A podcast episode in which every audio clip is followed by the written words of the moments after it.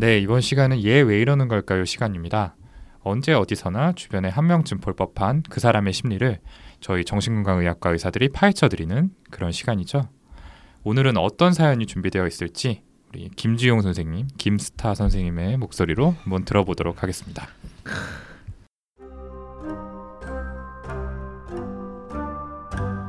안녕하세요. 방송 잘 듣고 있는 40대 여자입니다. 저는 대학원 졸업 후 지금의 남편과 결혼하고 아이 낳고 기르면서 프리랜서로 일하고 있는 평범한 아줌마입니다. 남편은 캠퍼스 커플이었고 박사까지 한 뒤 취직해서 돈 잘 벌어오고 있고 저도 아이들 기쁘고 즐겁게 키우고 프리랜서 일도 나름 만족스럽게 해오고 있습니다. 그런데 제 남편과의 관계가 결혼 초반부터 삐걱거리더니 지금은 신기루처럼 사라지려는 것 같아 걱정입니다. 결혼 전까지는 아무 문제 없었어요. 제가 원래 자기 주장이 강하고 논리적이고 철저한 남녀 평등주의자인데 이런 이야기를 당시 애인이던 남편에게 숨김없이 다 이야기하고 했거든요. 근데 그러면 남편은 내 말에 깊은 공감을 표하며 반응도 적극적으로 해주곤 했어요. 그런데 결혼하자마자 본색이 드러나더군요. 지방 출신인 남편은 고등학교 시절부터 혼자 자취를 해서 그런지 생활 습관이 좋지 못했습니다. 뭐 TV를 켜놓고 잔다던가 옷을 아무데나 벗어놓는다던가 문을 꽝 닫는다던가 그런 사소한 것들로 충돌하면 처음엔 별 됐구나 말도 없이 무시하는 듯이 듣다가 내용과 상관없이 갑자기 저의 말하는 태도나 손짓, 목소리 톤이 마음에 안 든다고 화를 내다가 급기야는 크게 소리를 지르고 때릴 듯이 위협하기도 하고 심지어 심한 욕이나 저를 비하하는 말을 마구 내뱉는 겁니다. 미쳤어. 넌 정신병원 가야 해. 기본이 안 돼 있어. 미친년. 뭐 저런 게 우리 집에 들어와서 등등 이런 말을 했고요. 실제로 저를 때린 적은 없지만 위협은 많았고요. 그러다가 도저히 화를 못 참겠다 싶으면 문을 꽝 닫고는 밖으로 나가버립니다. 저는 정말 이런 남편의 행동에 극심한 정신적 충격을 받았습니다. 제가 남편에게 이런 대접을 받을 줄은 상상도 못했거든요. 연애 때는 그렇게 포용력 있고 예의 바르던 사람이. 그렇게 나갔다가 30분에서 1시간 있다가 들어오는데 마치 아무 일도 없었던 듯이 웃으며 제게 말을 거는 겁니다. 그리고는 갑자기 미안하다고 자기가 부족해서 그런 거라고 애교를 부리고 사과를 합니다. 오히려 더 스킨십을 요구하기도 하고요. 하지만 전 전혀 화가 풀리지도 않았고 문제가 해결된 것도 하나도 없는 느낌이었지만 남편이 집요하게 무조건 자기가 잘못했다고 사과하고 들러붙기 때문에 지쳐서 그냥 적당히 넘어가거나 못 이기는 척 받아주곤 했습니다. 갈등 상황들도 나아지는 게 없었죠. 이런 일이 반복되다 보니 제 자존감이 정말 형편없이 낮아지더군요. 집에서 어린아이들 키우면서 소통하는 사람이 남편밖에 없다 보니 남편 말대로 내 생각이 정말 미친 생각인가? 내가 정말 못 배워먹고 기본이 안 돼 있는 건가? 이런 생각이 많이 들더군요. 아마 우울증이었을 겁니다. 그쯤 한 결혼 2년차부터 4년차 정도까지 2년은 제 기억에 거의 없습니다. 결혼 6년쯤서부터 거기서 빠져나와서 내 삶을 찾자고 프리랜서 일도 하고 운동도 하고 그런 식으로 제 삶에서 남편의 비중을 줄여나가고 있습니다. 남편의 부당한 행동, 즉 언어적 폭력, 육체적 폭력, 예를 들면 물건 던지기, 위협하기 등에는 진짜 이혼까지 불사하면 단호히 대응했고요. 또 전략적으로 저도 남편에게 맞대응으로 큰 소리를 지르고 욕도 하기 시작했습니다. 그러면 남편은 약간 기가 죽은 모습을 보이며 조금 제게 소리를 지르다가 나가버리는 겁니다. 다시 돌아오면 역시 아무 일도 없었던 듯이 아이들에게 웃으며 말 걸고 그러고요. 그랬더니 언어폭력, 육체적 폭력이 현저하게 줄어들더군요. 지금은 제가 남편에게 엄중히 경고해둔 상태입니다. 절대 당신의 언어적, 육체적 폭력을 용납하지 않겠다. 나만이 아니라 아이들에게도 절대 용납하지 않겠다고요. 그래서 한 2년 정도는 한 달에 한 번이나 욕할까 정도입니다. 그런데 요즘에 있어서 이 남편과의 갈등은 잔소리 문제입니다. 원래 잔소리가 많은 사람입니다. 예민하고. 그런데 그 잔소리, 즉 다른 사람에게 불만을 이야기하는 방식이 무조건 남을 너무 무시하고 비난하는 방식입니다. 두 달 전에 아파트 모델하우스를 보고서 돌아오던 상황입니다. 거기 인테리어 자체가 우리 집보다 훨씬 좋지. 고급스럽고 좋더라고. 아 그래? 난 잘 모르겠던데. 나는 그냥 구조를 더 자세히 봤어. 편리한지 아닌지. 아니 그런 건 딱 보면 보이잖아. 거기 자재가 정말 좋은 것들이라고. 모르겠어? 잘 모르겠던데. 아 나 그런 거 유심히 안 보잖아. 진짜 어떻게 그런 걸 못 알아보지? 진짜 이해가 안 가네. 진짜 당신 문제다. 아니 모를 수도 있지. 사람마다 잘하는 게 다르고 잘 보는 게 다른데.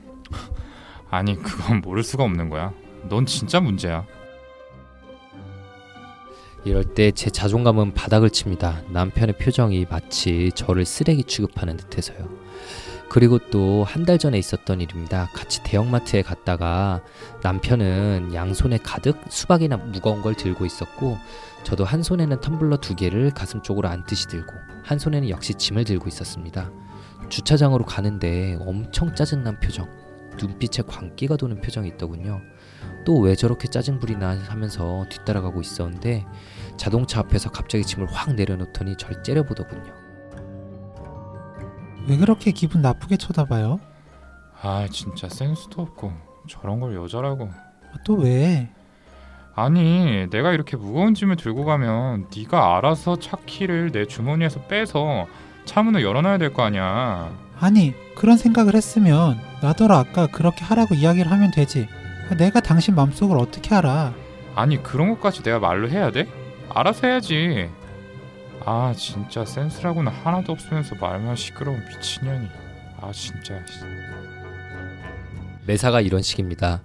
저는 A라 말하면서 정확하게 A의 의미만을 이야기하고 상대에게 A 다음에 B나 C를 기대하거나 추측하지 않는데 남편은 항상 그런 식으로 기대하거나 추측하고서는 기대를 충족하지 못한다고 우리에게 화를 내는 거죠. 그런데도 제가 이 사람이랑 지금껏 살고 있는 건 화를 내지 않을 때 이 사람은 참 다정한 목소리를 내는 사람입니다. 연애할 때는 촌농 같기도 하고 순박하면서도 참 스위트한 느낌이었거든요. 아이들한테도 기분 좋을 때는 다정하게 말 걸고 주말이면 아이들 데리고 운동도 잘 나갑니다. 애교도 있고 가끔 아재 개그를 치기도 하고요. 또 신기하게도 가족을 엄청 생각하는 듯이 보입니다. 친구와도 거의 안 만나고 자신의 원 시댁 쪽하고도 사이가 별로 안 좋은데 친밀한 인간관계가 우리 가족 말고는 없습니다. 이 사람의 머릿속에는 우리 가족이라는 생각은 정말 많은가 봐요.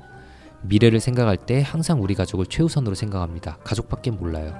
외출도 별로 안 하고 집에 있기 좋아하고 또 회사에서는 능력이 정말 출중해서 아주 잘 나갑니다.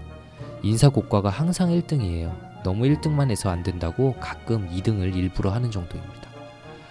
그리고 점점 나아가는 게 보여서 참고 참고 있습니다. 10년 전과 비교하면 지금은 천사급입니다.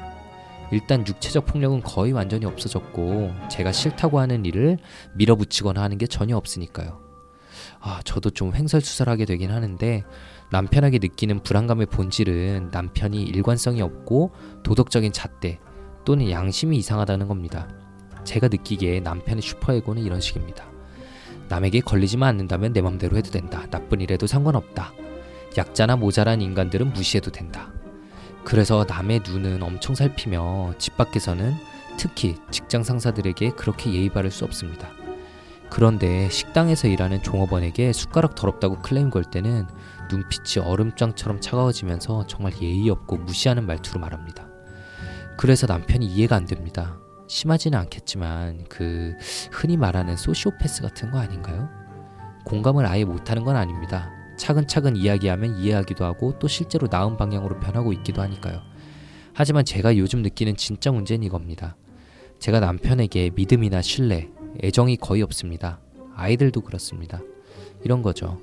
내가 정말 힘들고 공경에 빠졌을 때 남편이 절 도와줄 것 같지가 않습니다. 실제로 여러 번 그랬었고요. 내 편이라는 느낌이 잘 안 드는 거죠. 그전에는 애정을 갖고 남편을 변화시켜 보려고 이런저런 노력을 했었는데 이제는 그런 노력하기도 싫습니다. 그래도 이렇게 부부가 소 닭 보듯 살다가 가끔 싸우기만 하며 부부가 사는 것도 그렇고 아이들에게 좋은 부부의 모습을 보여줘야 아이들도 나중에 행복하게 살 수 있을 것 같은데 게다가 사춘기 아이들의 아빠에 대한 반감이 점점 커져서 그것도 걱정입니다.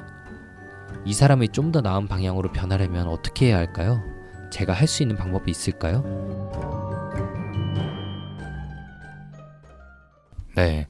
그 언어 폭력이라고 할 정도로 아내를 심하게 비난하는 남편에 대한 사연을 보내주셨습니다.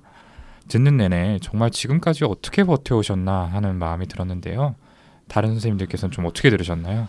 네, 그 정말 결혼 전에는 엄청난 공감과 또 리액션을 해주던 남편이 결혼 후에 비난, 뭐 잔소리, 또 욕까지 하는 모습을 보여서 정말 큰 충격을 받으셨겠구나 하는 생각이 들었어요. 그 화를 내지 않을 때의 다정한 모습 때문에 지금까지 버티고 살고 계시다고 하셨는데 아, 저 같으면 참고 살 수 있었을까? 라는 마음도 솔직히 들었고요. 그리고 남편에게 맞대응을 하기 위해서 소리도 치고 욕도 하셨다고 하셨잖아요. 다행히 뭐 이후로 폭력적인 모습이 많이 줄었다고는 하지만 남편 앞에서 그렇게 소리치고 대응하기가 쉽진 않으셨을 거예요. 음. 겁도 나고 또 실제로 소리치면서 아 나는 원래 이런 사람이 아닌데 이렇게까지 해야 되나? 라는 생각도 드셔서 힘들지 않으셨을까 싶네요. 아 맞아요. 네. 결혼한 후 돌변한 모습에 정말 마음고생이 심하셨을 것 같은데요. 그 어쨌든 이혼이란 선택지를 제외하고서는 나머지 방법 중에 정말 현명하게 반응하셨다는 생각이 들었어요, 저는. 가장 인상 깊었던 건 지속적인 학대로 인해 자존감이 낮아져 우울증을 경험하신 후에는 자신의 인생에서 남편이 차지하는 부분을 줄여나갔다라는 부분이었거든요. 보통 이런 악성 관계가 시작되면 시간이 지날수록 점차 심해지는 경우가 더 많은데 사연자분께서 현명하게 대처하신 덕분에 10년 전에 비해 많은 부분들이 좋아진 것이라고 저는 생각을 해요. 지금 사연자분을 무시하는 모습조차 10년 전하고 비교하면 천사급이다 이런 얘기를 하셨는데 이게 방금 지용 형이 말한 것처럼 사연자분의 적절한 대응으로 인해서 남편의 잘못된 부분이 줄어든 걸 수도 있지만 저는 한편으로 드는 생각이 정말 그 사이에 남편에 대한 기대가 많이 낮아지셨구나. 어쩌면은 아예 없어지신 건 아닌가 이런 생각이 좀 들었거든요. 네, 맞아요. 그리고 믿음이나 애정이 전혀 없는데 아이들을 위해서 어떻게든 남편을 바꿔보고 또 가정 생활을 유지하시려고 한다니까 좀 책임감이 대단하시다라는 생각도 들었고요. 그런데 이 사례를 통해서 설명을 해주셨던 부분 있잖아요. 특히 그 두 번째 사례 알아서 차키 꺼내서 문 열어놔야 되는 거 아니냐면서 화를 냈다는 부분 음. 거기에 대해서 좀 어떻게 생각하세요? 아, 네, 참 쉽게 이해가 안 되죠. 네, 필요하면 말로 하면 되는데 왜 말로 먼저 하지 않고 화부터 낼까 하는 생각도 들고 당연히 자기가 생각하는 대로 상대방이 해줘야 한다고 생각하고 계신 것 같은데 이거는 뭐 거의 주종 관계 아닌가요? 그렇죠. 조선 시대 때 네. 양반이 종한테 너왜 비리한 그러니까요. 어, 아마 사연자께서 차키를 빼서 문을 열어줬다고 해도 고맙다는 표현도 잘 안 하실 것 같아요. 타인에게는 높은 공감 능력을 요구하면서 막상 자신은 그런 당황스러운 이유로 욕설까지 듣는 아내의 입장은 전혀 생각해 보지 않은 거잖아요. 예, 그렇죠. 그러니까요. 제가 아까 아내 역할을 했는데 동훈이 남편 역할 하는 그 대사 들으면서 진짜 제 속이 답답해지는 느낌을 받았어요. 아, 일단 동훈이가 너무 리얼하게 얘기를 아, 해서 그러게요. 제가 연기력이 좀 되니까요. 예. 게다가 이제 말로 해야 돼? 이제 알아서 해야지라고 그냥 끝나는 것도 아니라 센스는 하나도 없고 말만 많다 하면서 욕까지 하셨잖아요. 그렇죠.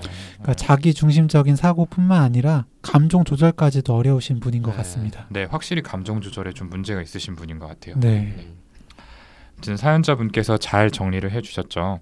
이 사연자분은 A라는 걸 말하면서 A 다음에 B, C를 기대하지 않는데 남편은 항상 그 이상의 것을 기대하고 추측한 다음에 이걸 충족하지 못했다고 화를 낸다고요. 음, 이렇게 상대방의 생각이 어떨지 헤아리는 대신에 자신의 관점에서 일방적으로 다른 사람의 행동을 추측하고 또 판단하는 경향을 설명할 때 저희 정신건강의학과에서는 마음 이론, theory of mind 또는 정신화, mentalization이라는 용어를 사용합니다. 아마 두 가지 모두 청취자분들께 다소 생소한 용어일 것 같은데요.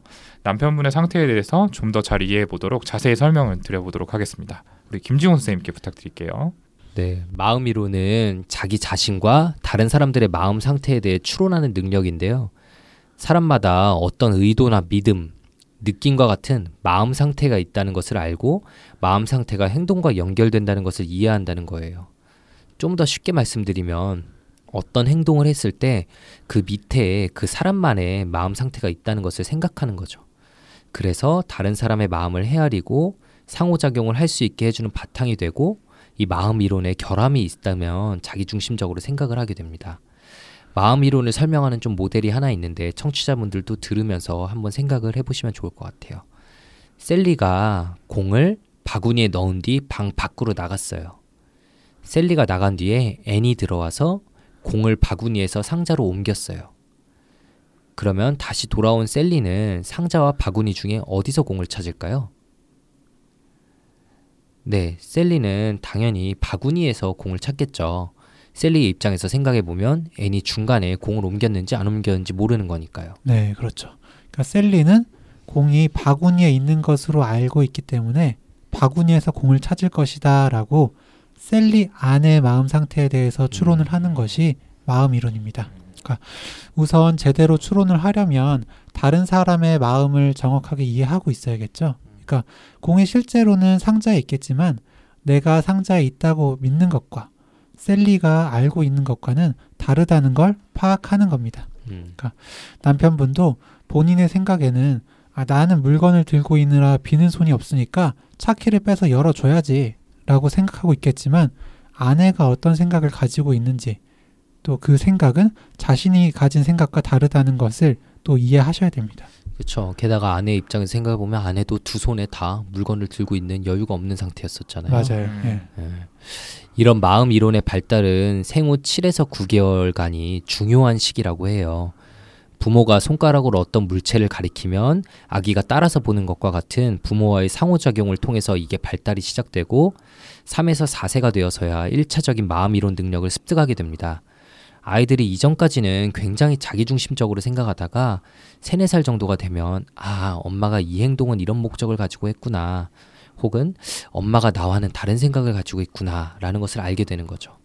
이런 마음 이론의 능력은 자폐 스펙트럼 장애에서처럼 선천적으로 부족한 경우도 있지만 정상적이었던 사람도 수면 부족이나 심한 스트레스를 받고 있을 때에는 문제가 생길 수도 있습니다.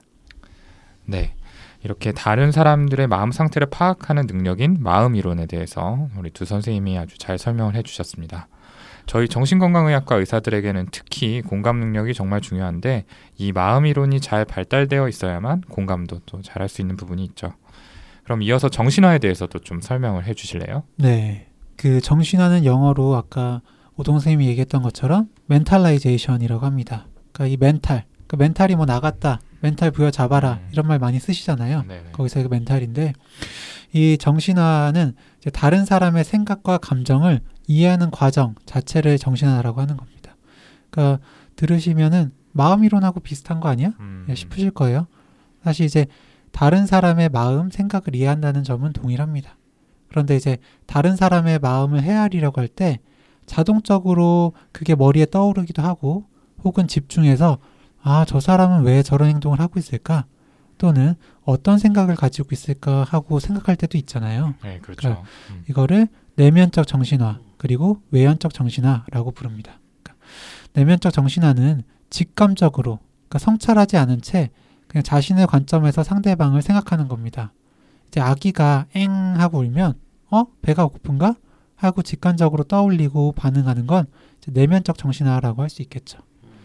이 외연적 정신화는 자신과 그 사람이 다른다는 걸 알고 상대에 대해서 의식적으로 성찰하고 심사숙고해서 알아보려고 노력하는 겁니다. 이것도 좀 예를 들어 볼게요. 그 아마 다들 한 번씩 좀 보셨을 텐데 딱 보면 물병 그림인데 어떻게 또 다르게 보면 이제 두 사람의 옆모습이 보이는 그림 있잖아요. 어, 다들 아마 한번 보셨을 텐데 그 나는 물병을 봤는데 옆 사람은 두 사람의 옆모습이 보인다 그래요. 그럼 그 순간에 어? 나랑 이 사람이 본 게 다르네? 라는 걸 인식하고 이 두 사람의 옆모습을 찾으려고 집중해서 노력하는 게 외연적 정신화다라고 생각하시면 될 것 같습니다. 대신에 아, 뭐야? 어떻게 봐도 물병인데 사람이 어떻게 보인다는 거야? 어이없네?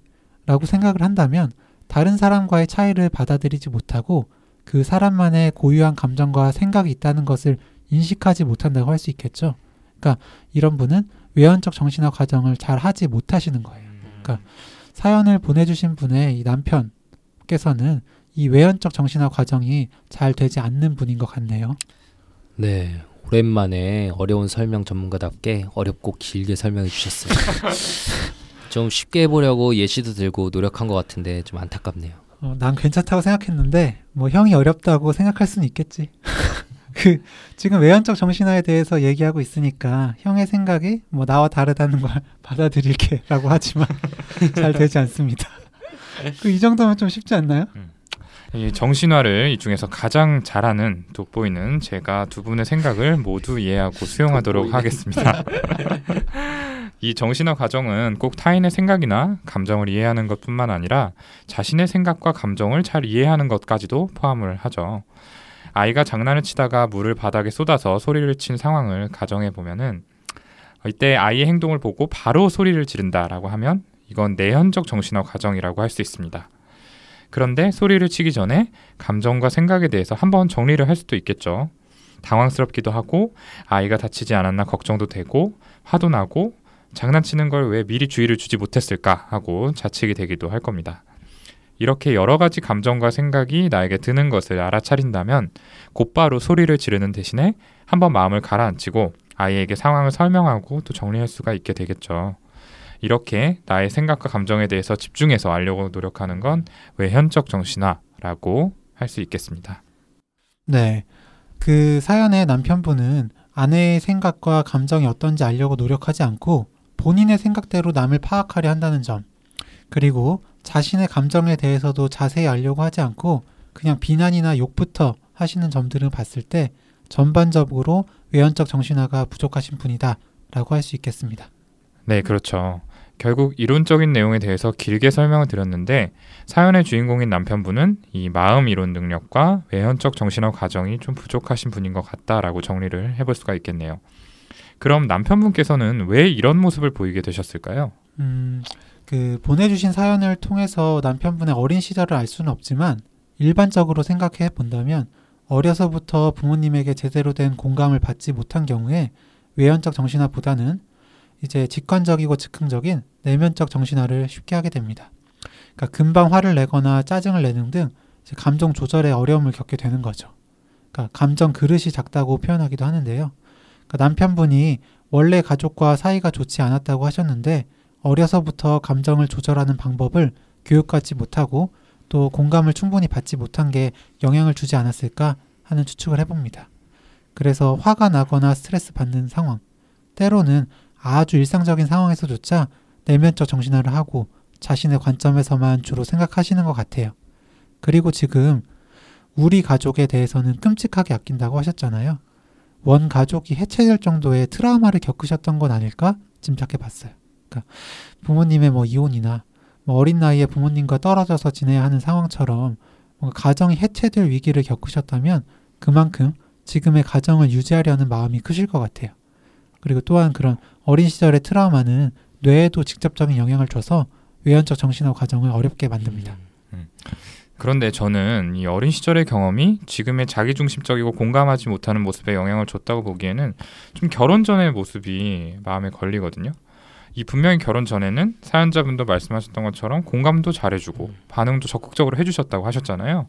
이건 음. 또 어떻게 생각을 해볼 수가 있을까요? 예, 저도 좀 사실 그 부분이 의- 의아했어요. 그러니까 인사고과도 항상 1등이라고 하신 것까지도 보면은 다른 사람의 생각을 정말 잘 파악하고 계시는 거 아닌가 싶거든요. 음. 그러니까 이 부분도 좀 정신화로 설명을 해본다면 아까 외연적 정신화는 의식적으로 성찰하고 또 심사숙고하는 노력이 필요한 거잖아요.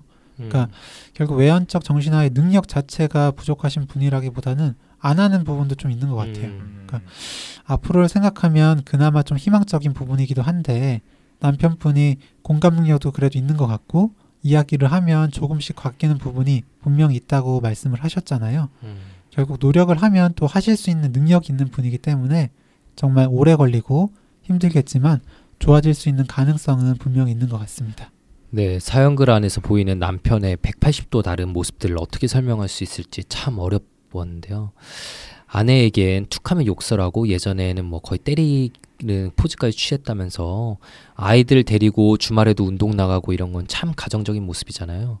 아, 진짜 면담해 보고 싶은 남편분인데 결혼 전의 모습과 직후의 모습이 전혀 다른 걸 생각해 보면 사실 바뀐 건 사연자분 간의 관계뿐이잖아요. 연인 관계에서 가족 관계로. 저는 남편분이 스스로는 인식하지 못하고 있는 강한 전이 현상이 있는 건 아닌가 하는 생각이 들기도 하더라고요. 어, 자신의 원가족에 대한 부정적 감정이 새로 가족이 된 아내에게로 향한 것은 아닐까 싶은 그런 생각이요. 뭐 현재 단계에서는 더 자세히 알 수 없으니 그냥 썰이지만. 음, 네. 뭐 일리가 있네요. 그러게요. 네. 근데 또 사연자분께서는 소시오패스가 아닐까요?라고도 물어보셨죠. 이 공감 능력의 결여가 핵심인 반사회적 인격 장애를 우리가 소시오패스라고 불렀는데 이 반사회적 인격 장애에 해당된다라고도 볼 수 있지 않을까요? 음, 저는 일단 공감 능력이 부족하신 건 확실하잖아요.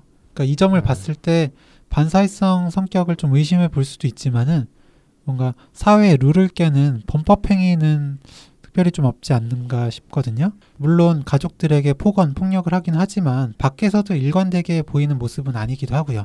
사기를 치거나 하지도 않고 또 일도 지속적으로 하고 계시고요. 저는 반사회성 성격보다는 자기애성 성격에 더 가깝지 않나 생각이 들어요. 그러니까 자기애성 성격도 공감 능력이 부족하다는 건 반사회성 성격과 동일하거든요. 이분의 경우에는 인정받고 싶은 욕구가 커서 회사의 윗사람들에게는 깍듯하게 잘하시죠.